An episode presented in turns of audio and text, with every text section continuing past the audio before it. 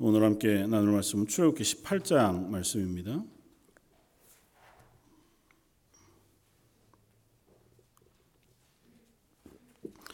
출애굽기 18장 말씀 중에서 19절로 마지막 27절까지 함께 봉독하겠습니다.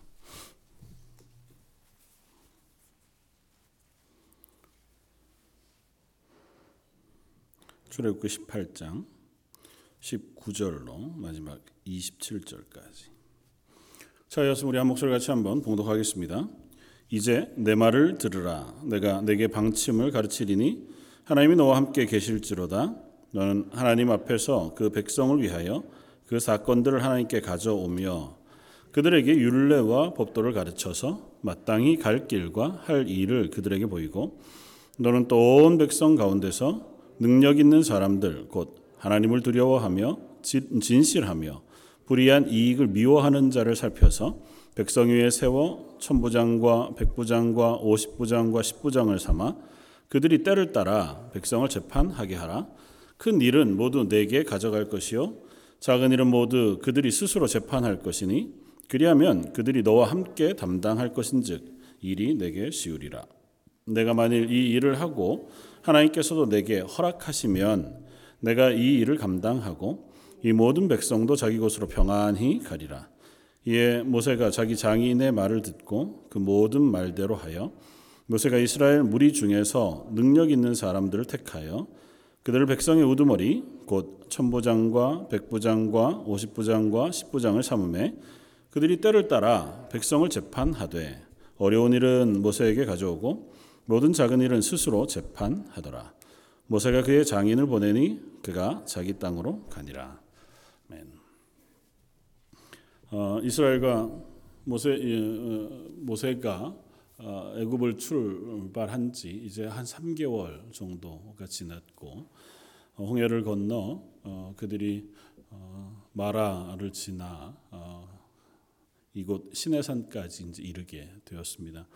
이러는 동안 몇 가지 특별한 일들이 있었고 그때마다 하나님께서 이스라엘에게 은혜를 베푸시고 또 때로는 어, 가르치시고 어, 또 때로는 그들의 잘못을 드러내셔서 하나님이 여전히 그들의 하나님이신 것과 그들의 여정 속에 동행하고 계시다고 하는 사실들을 명확히 확인하게 해 주셨습니다. 그리고 이제 신의 산 앞에 어, 정착 하게 되었고 거기에 이제 장막을 치게 되었는데 18장은 아주 특별한 이야기 하나를 우리에게 들려줍니다. 그것은 어, 미디안의 족장이었던 어, 그 장인 이드로가 어, 아내인 그 아마 중간에 본문에 나오지는 않았지만 모세가 이스라엘 백성을 출애굽 시키기 위하여 장인의 집을 떠나서 애굽으로 갈 때에 그 아내인 십보라와 두 아들을 어, 두고 아마 갔었던 것 같아요. 그러니까 어, 이제 그곳에 온 어, 일행의 소식을 듣고 장인이 어, 자기의 딸인 십보라, 그러니까 모세의 아내와 모세의 두 아들들을 데리고 이제 이스라엘 진우로 찾아왔습니다.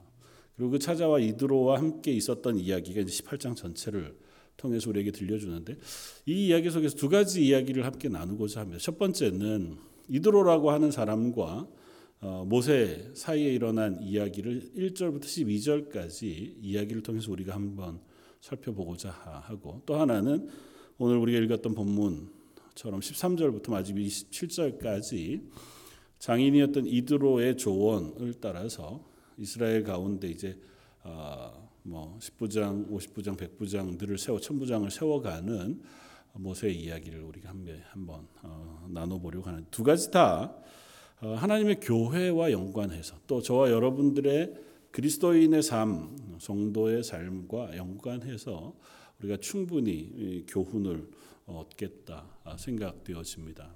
첫 번째는 미디안에서 어, 뭐 이드로라고 하는 장인과의 만남입니다. 사실은 이미 40여 년 전에 어, 애굽의 왕자였던 모세가 어, 도망쳐서 유숙하고 만난 사람이 이드로였고 그곳에서 이드로 장인의 양떼를 치면서 40년 동안을 살았습니다.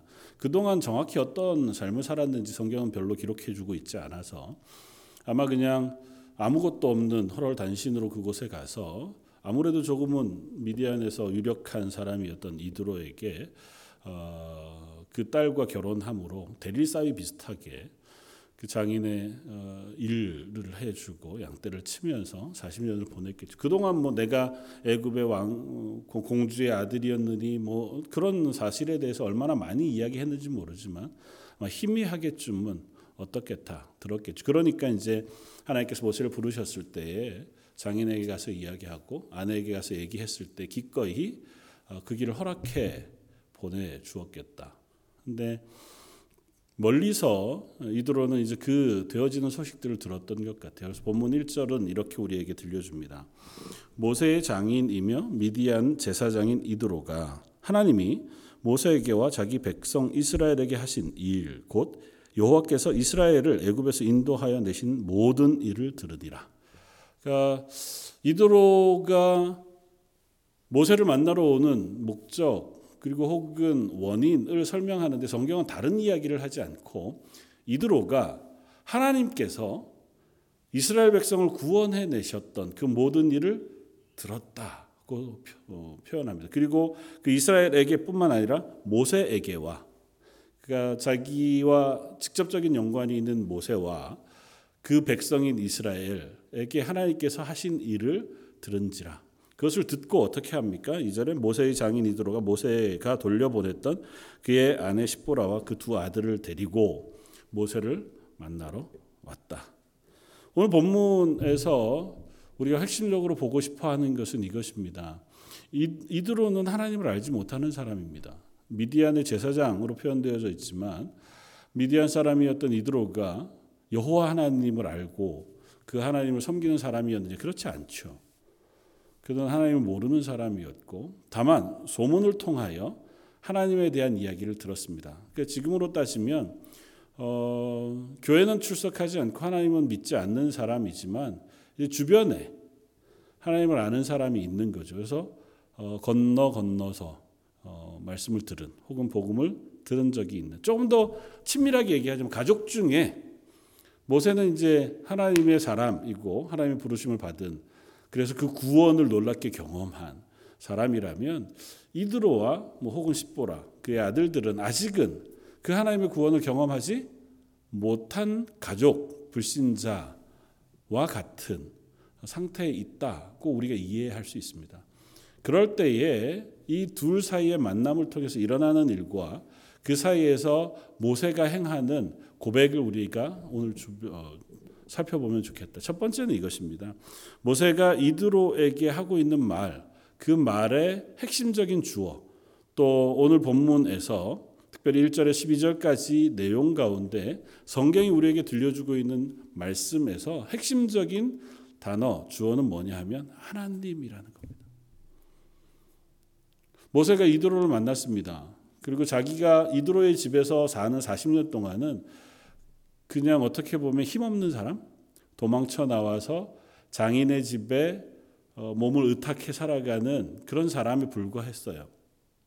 내가 옛날에 뭐 왕년에는 어떤 사람이었고 사실은 어떤 존재였는데 지금 이렇게 뭐 이런 얘기를 할 만한 건덕지도 없을 없을 만큼 어떻게 보면 뭐 무능한 그래서 이드로가 딸을 생각해서 건져 자기 집에 건사해 준 사위와 같이 40년을 살았단 말이죠. 뭐 나이도 이미 80이 되었으니까 이제 그의 인생에 뭐 또 다른 어떤 소망과 기대를 갖기는 어려웠어요. 그런데 그가 80이 되던 해 하나님께서 부르셔서 하여금 한 민족을 구원하는 지도자로 세워 주셨습니다. 그리고 이제 만나는 이드로와의 만남은 마치 성공해서 다시 장인을 만나는 모세의 모습과 비교해 볼 수 있습니다. 지금 모세는 이 숱한 엄청난 인구의 이스라엘 백성을 이끌고 나온 지도자이자 그가 유일하게 하나님과 소통하면서 이스라엘을 다스리고 있는 영적인 지도자의 역할을 감당하고 있어요. 그러니까 이드로를 만날 때에 모세가 이제는 조금은 자기의 자리에서 자기의 지위를 가지고 어, 이도를 만날 수 있습니다. 그런데 어, 모세의 모습을 보면 이렇습니다. 7절 모세가 나가서 그의 장인을 맞아 절하고 그에게 입맞추고 그들이 서로 문안하고 함께 장막에 들어가서 일단 먼저 겸손한 마음으로 장인인 이드로를 맞이합니다.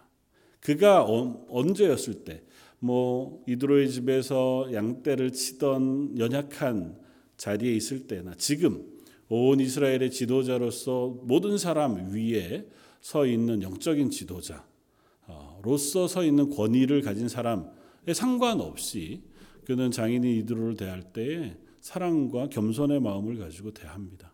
그리고 그 대하는 태도에 어, 꽤 중요한 모습 중에 하나는 본문 바로 뒤에 8절에서 나오는 모세의 말을 통해서 우리가 조금은 유추해 볼 수 있습니다. 그건 뭐냐 하면 모세가 여호와께서 이스라엘을 위하여 바로와 애굽 사람에게 행하신 모든 일과 길에서 그들이 당한 모든 고난과 여호와께서 그들을 구원하신 일을 다 그 장인에게 말했다. 모세는 이 장인을 지금 전도하고 있습니다. 뭐 그런 표현을 쓰는 게 어, 그건 좀 너무 지나치게 설명하는 거 아닙니까? 뭐 그럴 수 있죠. 그러나 모세가 지금 다짜고짜 뭐 하고 있어요? 장인을 잘 맞아서 사실은 맞았으면 그동안에 회포를 풀만도 하고 뭐 물론 긴 기간은 아니에요.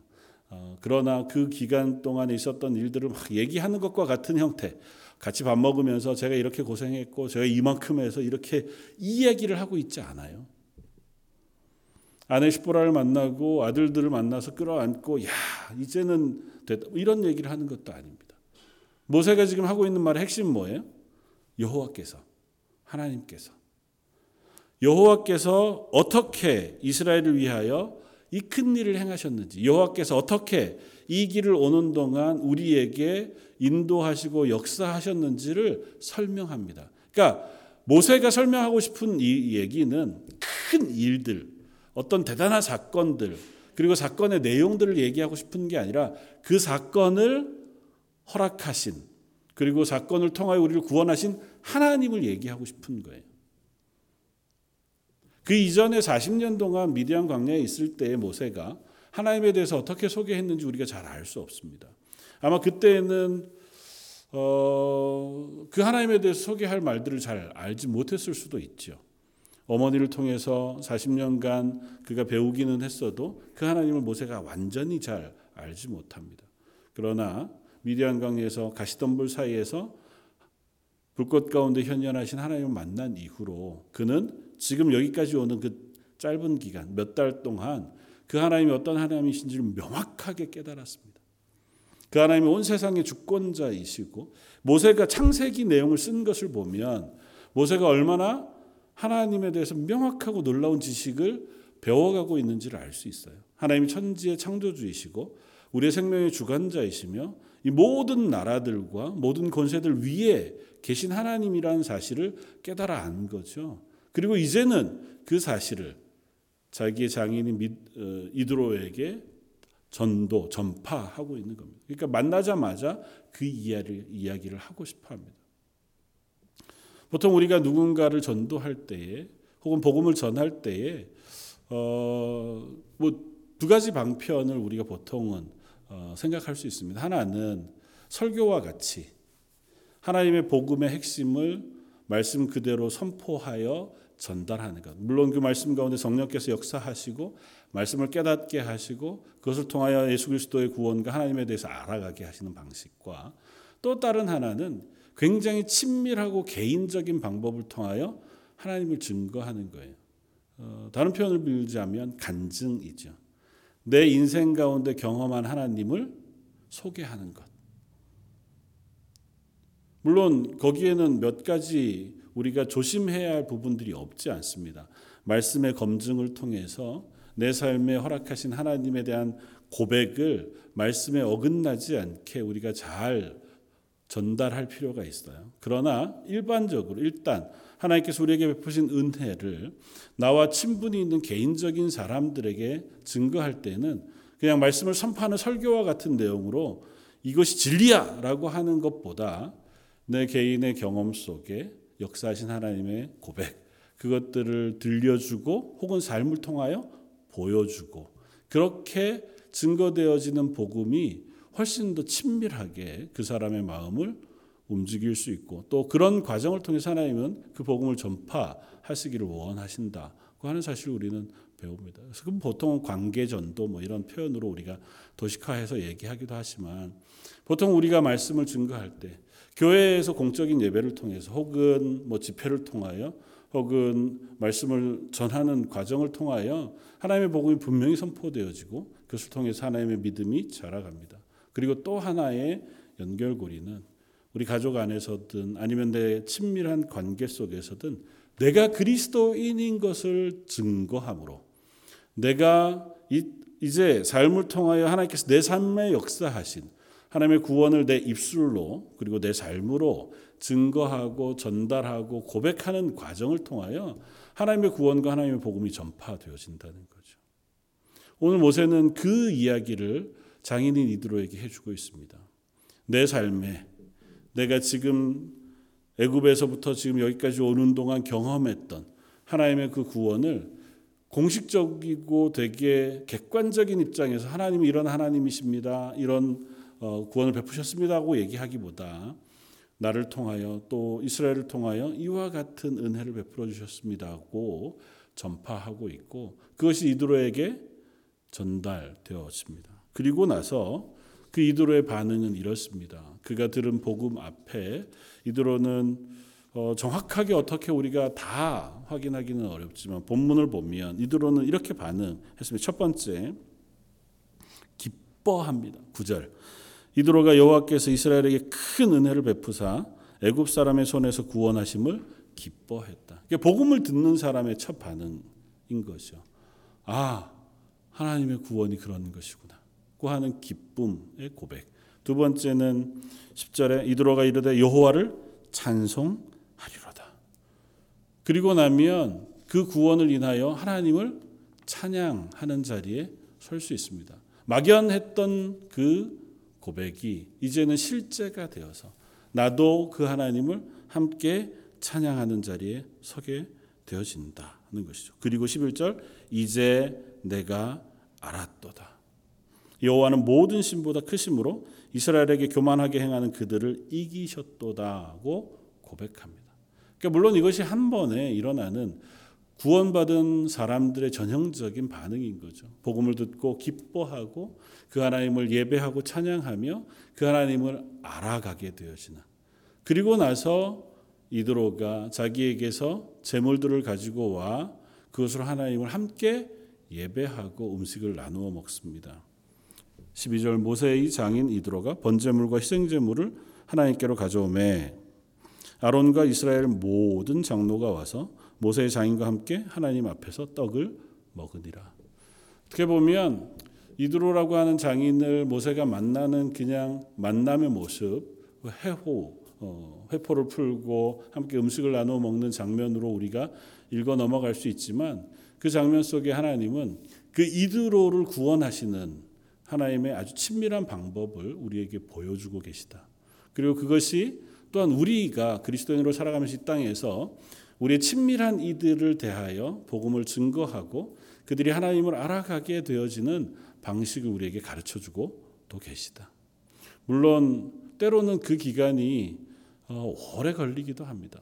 또 때로는 우리의 연약함 때문에 오히려 너 때문에 내가 교회는 가기 싫어. 뭐 그런 얘기를 들을 수도 있는 우리의 연약함이 없지는 않습니다. 그러나 분명한 것은 하나님 우리에게 구원의 은혜를 베푸셨다면 그리고 그것이 우리 속에 하나님의 구원의 은혜의 감격과 고백이 일어나고 있다면 그 삶의 전파 혹은 증거, 간증을 통하여 우리의 가까운 이들을 하나님 분명히 구원하실 것이라는 것입니다. 그래서 복음은 하나님의 그 복음이 개인을 구원하시기도 하지만 분명히 개인적인 구원을 하나님께 설악하시는 것이지만 그 구원은 가족에게 전파 되어지기도 한다는 사실을 기억해야 합니다. 한 사람의 신앙이 그 믿음의 고백을 따라서 세워져 갈 때에 가장 가까운 관계인 가족들이 그 사람으로 인하여 복음을 듣게 되고 복음을 알게 되고 구원에 이르게 되어지는 은혜를 입게 되어지는 거죠. 그게 결국 구원받은 그리스도인으로 이 땅을 살아가는 한 삶의 고백이기도 하겠다 생각이 되어집니다. 그러니까 저와 여러분들은 다 전도자로 부름을 받은 거죠. 모세와 같은 입장으로 부름을 받았던 혹은 그렇지 않은 어떤 한 사람이 되었든지 간에 혹 우리 주변에 있는 믿지 않는 이들이 있다면 우리는 그들 앞에 하나님의 구원의 전도자이자 간증자로 부름을 받은 거죠. 그러니까 그러니까 잘 살아야 됩니다. 신앙생활 잘해야 됩니다. 뭐 물론 당연히 그렇죠. 그러나 우리가 내 입술로 그 신앙의 고백을 만들어 고백할 수 있는 자리까지 성장해 갈 필요가 있습니다. 하나님 내게 이루신 구원이 무엇인가를 자꾸 고백하고 또 그것을 자꾸 내 입술로 찬양하고 증거하는 것. 그래서 그것이 학문적으로 신학적으로 아주 뛰어난 설교를 하는 것보다 훨씬 더 사람을 하나님께로 가까이 인도하는 힘이 있다고 하는 사실도 우리가 배우게 되었습니다. 물론 이제 캐나다 땅에 살다가 보면 어, 가까운 친척, 가까운 가족들도 사실은 멀리 다 떨어져 있기도 하고 주변에 그야말로 내 말과 내 삶을 나눌 만한 어, 가까운 사람들이 별로 많지 않아서 이미 아는 사람은 다 교회 다니고 아는 사람은 다 예수 믿고 있고 뭐 그런 상황 속에 우리가 살게 되어지기가 십상이어서요. 그렇기는 하지만 그런 와중에도 내가 하나님이 내게 허락하신 구원을 증거하는 증인 그리스도인의 삶을 살게 해 주십시오.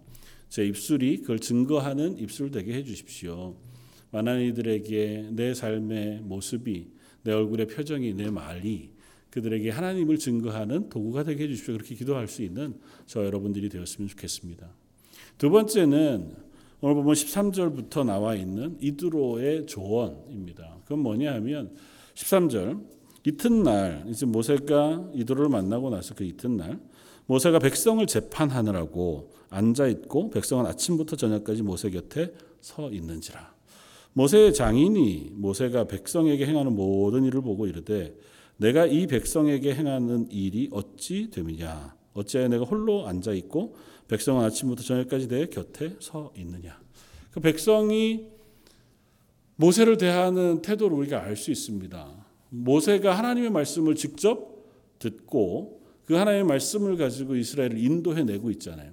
근데 지금 그 역할을 하고 있는 건 모세밖에 없습니다. 모세 앞에 뭐 제사장들이 세워지고 그들이 하나님의 율법을 배우고 말씀을 가르치고 그렇게 되어지지 못하고 지금 현재는 유일하게 모세 그리고 모세의 말을 대언하는 아론 이 두 사람을 통해서 이스라엘 전체가 인도되어져 지금 시내사까지 오고 있어요. 근데 이제 시간이 지났잖아요. 한 세 달 정도쯤 시간이 지나니까 그동안 지나는 동안 별별 일이 다 있지 않았겠습니까? 그 중에 큰 일들은 뭐 마실 물이 없어서 먹을 음식이 없어서 하나님을 원망하고 모세를 원망했던 일들도 있지만 소소한 문제들도 있었을 거라고요. 텐트 치고 사는데 한 100여 일을 같이 어, 가까운 사람들이 우리 교회 교인 전체가 단체로 캠핑을 가서 한 한 달을 같이 살았다. 그럼 무슨 일이 있긴 있을 거 아닙니까? 서로 사, 서로 사, 사이에 오해도 있을 수 있고 감정이 상하는 일들도 있을 수 있고 어떤 경우에는 전혀 뭐 서로는 상관없는데 일어난 일들 때문에 이건 어떻게 해야 될지 그런 것에 대한 기준이 없는 상태로 지금 나왔어요. 그러니까 그 기준을 묻고 싶으면 어디로 와요? 모세에게 오는 거예요. 물을 데가 거기밖에 없으니까 지금은. 이건 우리가 어떻게 해결해야 됩니까? 이때에는 어디가 옳고 어디가 그런 건지 하나님 앞에 좀 판단해 주십시오. 서로가 부닥치면 모세 앞에 가지고 오고 어떤 문제가 의문이 생기면 어떻게 해야 될지 모를 때 모세가에게 가져오는 거예요. 그런데 그 수많은 사람들 속에 일어나는 일이 어디 한두 개냐고요. 모세가 텐트를 치고 회막에 앉아 있으면 그 앞으로 백성들이 다 문제를 들고 옵니다. 그 문제를 들고 온 것을 일일이 다 듣고 설명해주고 이건 저렇게 해라. 야, 그건 니들끼리 좀 알아서 하면 안 되겠니? 야, 이건 이게 옳은 거다. 얘기를 하고 나면 해가 져요. 하루 종일 모세가 그 일을 하고 나니까 모세가 지치는 거죠. 근데 사실은 이게 모세만의 일이냐? 하나님의 교회 공동체 안에도 얼마든지 이런 일들이 있습니다. 하나님 앞에서 우리가 하나님의 교회로 모여서 함께 신앙생활을 해 갑니다. 그럼에도 불구하고 교회 공동체가 사람들이 모이고 또 혹은 건물과 공동체가 모여 있기 때문에 그 안에는 꽤 여러 가지 해야 할 일들이 있습니다. 물론 본질적으로 예배하고 복음이 증거되어지고 하나님의 구원이 나뉘어지고 교육되어지고 성장해 가야 할 본질적인 문제와 더불어서 또 그렇게 모인 관계 속에 그것들을 어떻게 오가나이즈하고 또 각 개인의 삶의 문제들을 어떻게 신방하고 기도하고 격려해주고 또 교회를 관리하고 또 봉사하고 섬겨야 할 많은 일들이 일어납니다. 그래서 제가 신대원 다닐 때 성적을 제일 못 받은 과목이 하나 있는데요. 사실은 두 개긴 한데 하나는 제외하고 하나가 뭐였냐면 신대원 4학년 3학년 때 제가 교회 행정학이라는 거를 배웠는데요. 그걸 점수를 제대로 못 받았습니다.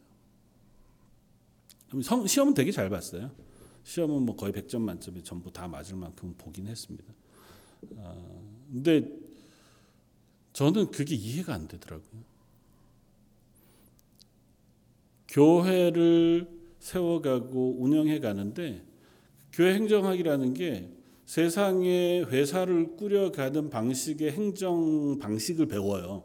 그러니까 어떻게 오가나이즈하고 어떻게 어, 그 제도를 어, 뭐 기관들을 세우고 기관들을 정리를 어떻게 하고 회칙을 어떻게 만들고 그 다음에 오피스를 어떻게 그리고 사무 관리를 어떻게 무슨 관리를 어떻게 이렇게 하는데 야 교회가 하나님의 말씀 앞에 믿음으로 서로 섬기며 세워져 가는 곳인데 마치 돈벌이 하는 회사들처럼 저렇게 하는 건 나는 이해가 안 되는데 그때는 그랬습니다.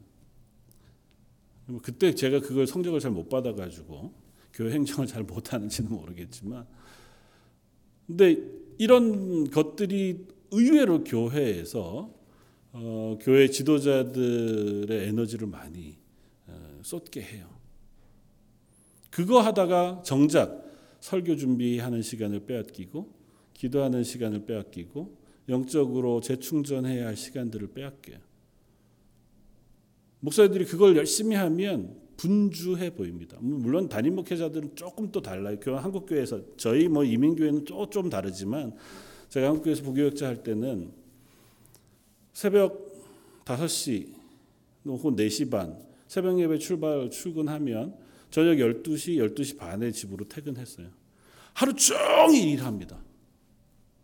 근데 그게 설교 준비하거나 성경 공부를 준비하거나 말씀을 묵상하거나 기도하거나 하는 시간이 그 중에 극히 일부예요. 대부분은 행정의 일을 합니다. 무슨 계획을 짜고 또 무슨 행사를 준비하고 그걸 어레인지하고 또 각 성도들 가정을 신방하고 또 뭐 준비하고 뭐 또 이제 차량도 운행해야 되고 교회 청소도 하고 또 목사님 해야 할 것들도 도와드려야 되고 뭐 이런 거 다 하다가 보면 제가 결국은 아 이렇게 계속되어서는 내가 목회를 더 하기 어렵겠다. 그리고 조금 텀을 가져야 되겠다고 생각했던 부교역자 생활 한 8년 정도 하던 때쯤 제가 설교 준비를 제대로 못 하더라고요. 설교하기 한 시간 전까지 설교 준비를 하고 있어요. 물론 이제 그때 이제 설교 너무 많이 하기도 했죠. 뭐 일주일에 막 여덟 번씩 아홉 번씩 설교를 했으니까. 근데 물론 이제 그게 그 시간대만 이렇게 준비하는 거 아니죠. 일주일 내에 이제 묵상하고 하던 것들 준비하기는 하지만 아 그래도 이거는 내가 하나님 앞에서 본질적인 걸 놓치는 것이겠다는 생각이 문득 들더라고요. 이게 나에게도 덕이 안 되고 득이 안 되지만 내 말씀을 듣는 이들에게 과연 무슨 유익이 있겠나? 물론 성령께서 역사하시죠. 성령께서 그 가운데 일하시죠. 그럼에도 불구하고 내가 온전하게 준비하지 못하고 온전하게 말씀을 대하지 못하는데 그 말씀을 들고 강단에 서고 그 말씀을 전파하고 그 말씀으로 설교하는 것이 과연 교회에 득이 될까? 아, 최소한 한 1, 2년이라도 텀을 가지고 공부하고 말씀을 좀 내 속에 이렇게 채우는 시간 인풋이 풍성해져야 또 이제 아웃풋이 생기겠구나 하는 생각을 어, 했었더랬습니다. 어, 여전히 그런 생각들이 없지 않아요. 목회자는 평생 그 생각을 하고 살 겁니다. 인풋이 있어야 돼요. 성령의 은혜가 기도를 통해서 하나님 주시는 은혜가 부어져야 되고 또 조용히 앉아서 말씀을 묵상하고 말씀을 돌아보는 여유가 있어야 돼요. 말씀을 읽으면 어 읽은 대로 말씀이 탁 설교가 나오고 그러면 참 좋겠죠. 그런 정도 능력은 없어서요. 말씀은 곱씹어 내 삶의 묵상이 돼야 되고 또 자꾸 질문하게 되잖아요. 그래서 너는 그 말씀이 너의 삶 속에 온전히 이해되고 고백되느냐. 그래야 말씀을 선포할 수 있는데 그런 과정을 거치려면 그만큼의 시간이 필요해요. 모세가 하나님의 말씀으로 이스라엘을 인도해야 합니다. 그런데 하루 종일 사람들이 와요. 이 문제는 어떻고 저 문제는 어떻고 우리 둘 사이에 싸웠는데 어떤 문제를 해결해 주셔. 그거 해결하고 나면 하루가 다 가요. 그 다음날 일어나면 또 사람들이 와요. 이드로가 옆에서 하나님을 잘 알지 못하고 이스라엘 백성과 함께 동행하지도 않았지만 객관적인 시선에서 보니까 모세 네가 하는 게 잘못되었다. 이것이 너에게도 손해지만 이스라엘 백성에게도 필경은 손해가 될 것이다. 그렇죠, 당연히. 모세가 하나님과 소통할 시간, 그리고 하나님의 뜻을 구하고 하나님 앞에 서서 이스라엘을 인도해야 할 그 틈을 가지지 못하고 백성들과 그 모든 시간들을 다 보내면 이스라엘에게도 손해죠. 그렇다고 해서 이 이스라엘 백성들과 함께 나누는 시간이 불필요하고 헛된 일이냐? 아니죠. 중요합니다. 그들에게 있어서는 모세 이외에는 그걸 물을 사람이 없고 또 그게 해결돼야 그 공동체가 원활하게 잘 굴러가요. 그러니까 그것도 굉장히 중요한 일임은 분명합니다. 그러면 어떻게 할 것이냐는 거죠. 이것도 중요하고 이것도 해야 돼요. 몸이 두 개면 좋겠지만 그렇지 않은 상태에서 그러면 어떻게 할 것이냐? 이드로가 무엇라고 조언합니까? 오늘 본문 19절에 이제 내 말을 들으라. 내가 내게 방침을 가르치리니 하나님이 너와 함께 계실지로다. 너는 하나님 앞에서 첫 번째 하나님 앞에서 백성을 위하여 그 사건들을 하나님께 가져오며 하나님께 묻는 건 당연하다. 그들에게 율례와 법도를 가르쳐 마땅히 갈 길과 행할 일을 그들에게 보여라. 지금까지 하는 것처럼 하나님 앞에서 그 일을 해다 행하되 너는 또 온 백성 가운데 능력 있는 사람들을 택하여 그들을 천부장, 백부장, 오십부장, 십부장을 삼아 백성 위에 세우고 소소한 일일 경우에는 너에게 가져오지 않고 그 십부장, 오십부장, 백부장, 천부장이 그 일들을 해결하게 해라. 십부장, 오십부장, 백부장, 천부장은 뭐냐 하면 십부장은 열명의 대표예요. 반장. 오십부장은 50명의 대표예요. 백부장은 100명의 대표고 천부장은 1000명의 대표예요. 그 명은 다 가장을 중심으로 하는 거니까 뭐 아마 가족 이렇게 이해하면 어, 수월할 거예요. 한 10가정 정도쯤의 리더를 하나 세우고 그 족장 50명 가족 중에 한 명을 50부장으로 세워요. 그래서 10명 안에서 해결할 수 있는 문제 소소한 것들 있잖아요. 그건 10부장이 해결해요. 근데 그것이 조금 그 안에서 해결하기 좀 어, 곤란해. 그러면 50명, 조금 더 큰 집단의 지도자로 세운 50부장에게 가져가. 그들이 해결해요. 근데 그것도 그 안에서 해결할 문제가 아니에요. 이건 지파하고 지파의 문제. 이쪽 지파하고 저쪽 지파 사이의 문제가 생겨. 그러면 백부장이든 천부장이든 더 큰 전체 지도자에게 가져가고 그 문제를 그 안에서 해결하게 해요. 그것보다 큰 문제, 이건 정말 하나님께 어, 말씀의 진로를 물어야 하고 진의를 물어야 하고 참과 거짓을 따져야 하는 아주 중한 문제는 다 취합해서 모세에게 가져오면 모세가 하나님께 묻고 그 하나님의 대답을 이스라엘에게 전하여 가르쳐 그들을 바른 길로 인도하게 하자고 하는 것입니다. 다시 말하면 교회의 지도자들을 세우라는 거예요. 초대교회가 사도들이 열심히 복음을 증거했습니다. 그런데 구제하는 일이 너무 많아졌어요.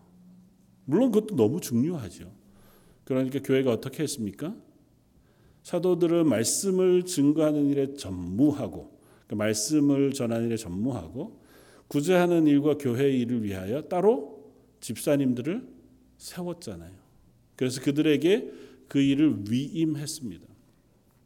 그러니까 그 일들이 중요하지 않아서가 아니에요. 중요하지만 직임을 구분하는 거죠. 한 사람이 모든 걸 다 할 수 없습니다. 슈퍼맨인 목사가 이것도 하고 저것도 하고 한두 명의 목사님 장로님들이 온 교회 모든 것들을 다 하고 그래서 교회가 잘 세워지면 좋지요. 그러나 필경은 지칩니다. 뭐 저희 교회도 장로님들이 그동안 많은 일들을 해오셨죠. 그러다가 보니까 장로님들이 어느 정도 시간이 지나면 어떻게 해요?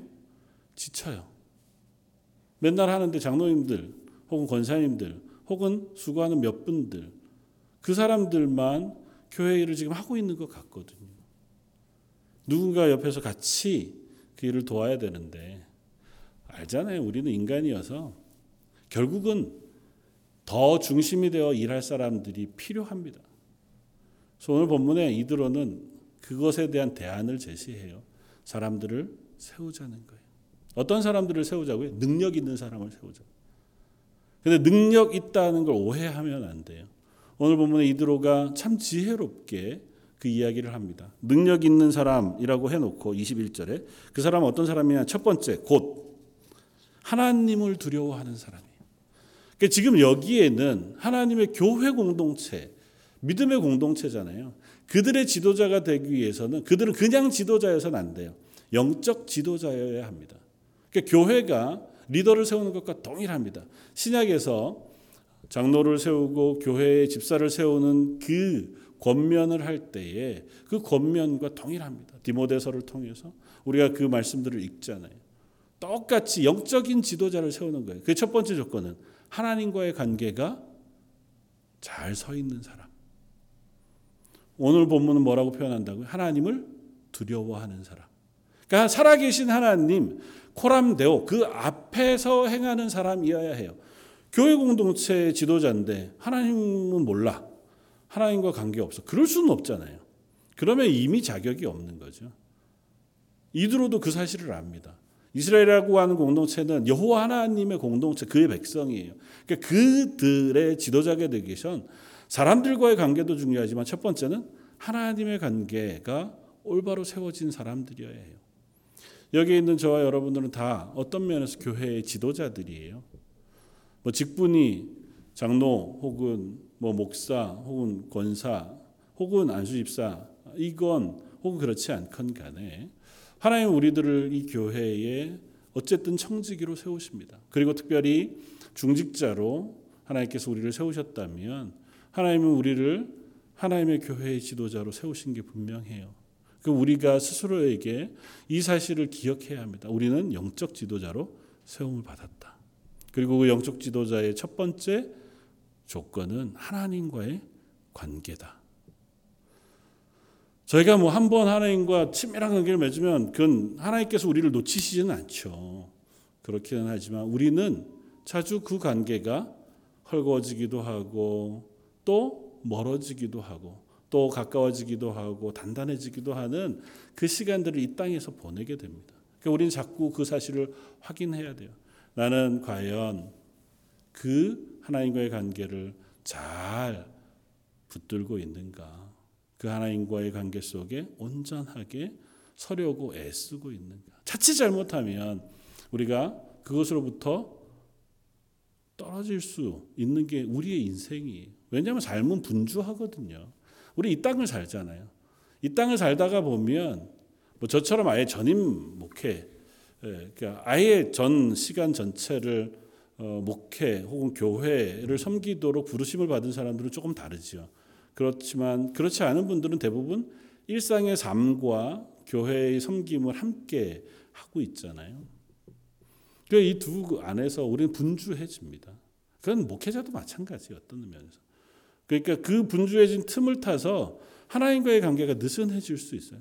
예배 다 드리죠. 새벽 기도도 드리고 말씀도 묵상하고 기도도 하죠. 그러면 관계가 단단하게 뭉쳐져 있나요? 꼭 그렇지만 않아요. 365일 한 번도 빠지지 않고 말씀 묵상하고 새벽 기도 드리고 예배를 드려도 그냥 관성처럼 습관처럼 그렇게 그 관계를 유지하기도 합니다. 물론 그게 아주 나쁘지는 않아요. 그것이 어쩌면 우리가 그리스도인으로 자라간 한 과정이기도 하니까. 그러나 중간중간에 우리는 스스로 멈추어 서 보아야 합니다. 잠깐 내가 달려가고 있는 이 관성, 걸음을 멈추고 가만 앉아서 나는 지금 하나님과의 관계를 잘 하고 있는가 점검하는 시간이 필요해요. 그걸 다른 이름으로 표현하면 쉼이에요. 그리스도인의 쉼은 놀고 먹는 게 아니에요. 물론 놀고 먹으면 쉬워지죠. 그냥 나 혼자 흔히 이제 우리 선배 목사님들 혹은 친구 목사님들하고 그런 얘기를 해요. 목회자가 쉬려면 어, 자기가 섬기는 교회가 있는 땅을 떠나야 된다고 그래야 비로소 쉬어지지 같은 땅 위에 있는 하는 게 참 쉽지 않다는 고백을 해요. 마음이 계속 쓰이거든요. 그 연락도 오고 또 그 상황을 완전히 벗어날 수 없으니까 그렇기는 하지만 그 틈이 필요합니다. 그래서 목회자들은 때로는 기도원에 가서 브레이크하는 시간을 갖잖아요. 피정이라고 왜 그곳에 가서 마음을 조금 내려놓고 하나님과 내 사이의 관계를 집중하는 거예요. 예수님도 사역하시다가 어떻게 해요? 하나님께 기도하기 위하여 홀로 기도하러 가세요. 그건 그 시간이 하나님의 예수님에게도 필요하기 때문에 그래요. 이 사역이 분주해요. 하나님이신 예수님이 왜 그 시간이 필요하시겠어요? 그러나 예수님도 따로 홀로 떨어져 하나님과 시간이 필요했습니다. 저와 여러분들은 당연하죠. 목회자뿐 아니라 장로님들, 권사님들, 집사님들도 동일합니다. 삶의 분주한 시간들을 보내다가 어느 틈이 필요해요. 그게 어떤 것이든 개인이 그 시간들을 마련해 내는 게 필요하죠. 어떤 사람에게는 뭐 일주일이 될 수도 있고 어떤 사람은 하루에 어떤 시간들을 꾸준히 내는 것일 수도 있고 멈추어 서서 나를 한번 돌아보고 질문하는 시간이 필요합니다. 저도 요즘 저에게 질문해 봅니다. 제가 목회를 시작하고 근 25년이 넘게 그 거의 쉬지 않고 달려왔거든요. 그 중간에 어 제가 한 달 이상 쉰 거라고는 아버님 돌아가셨을 때 한 달? 그쉰것 이외에는 교회 사역을 마치고 그 다음 교회 사역을 하는 중간에도 한 달 이상을 쉬어본 적이 한 번도 없었거든요. 그러니까 아, 이 달리는 그 걸음을 오면서 혹시 나한테 질문해 봅니다. 잠깐 멈추어 서서 나를 점검해야 될 시간이 되지는 않을까? 너 지금 잘 가고 있나? 하나님 앞에서 너 지금 하나님과의 관계를 잘 하고 있니? 저한테 그런 질문을 해 봅니다.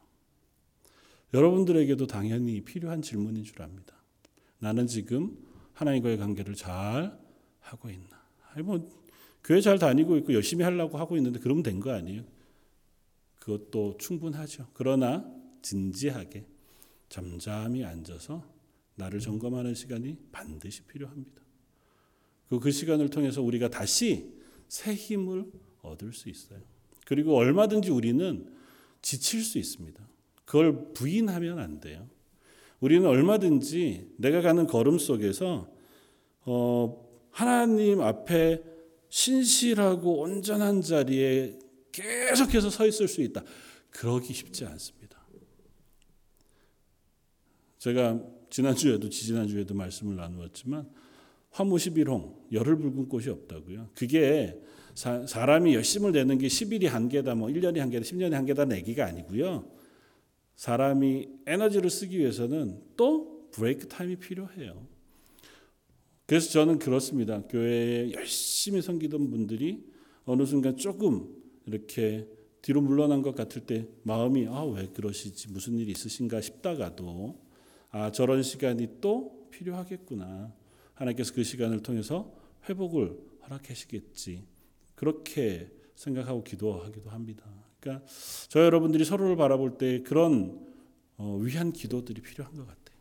서로를 위해서 기도해주고 함께 이 교회를 세워가는 사람인 줄 알아서 서로 약한 부분들을 도와주고 서로의 어려운 부분들을 위하여 기도해 주는 것 그게 교회를 세워가는 지도자들의 역할이겠다 생각이 되어 이도로의 말은 사실은 어떻게 보면 객관적인 입장에서 되게 중요한 말이기는 하죠. 그러나 하나 점검해야 할 게 있습니다.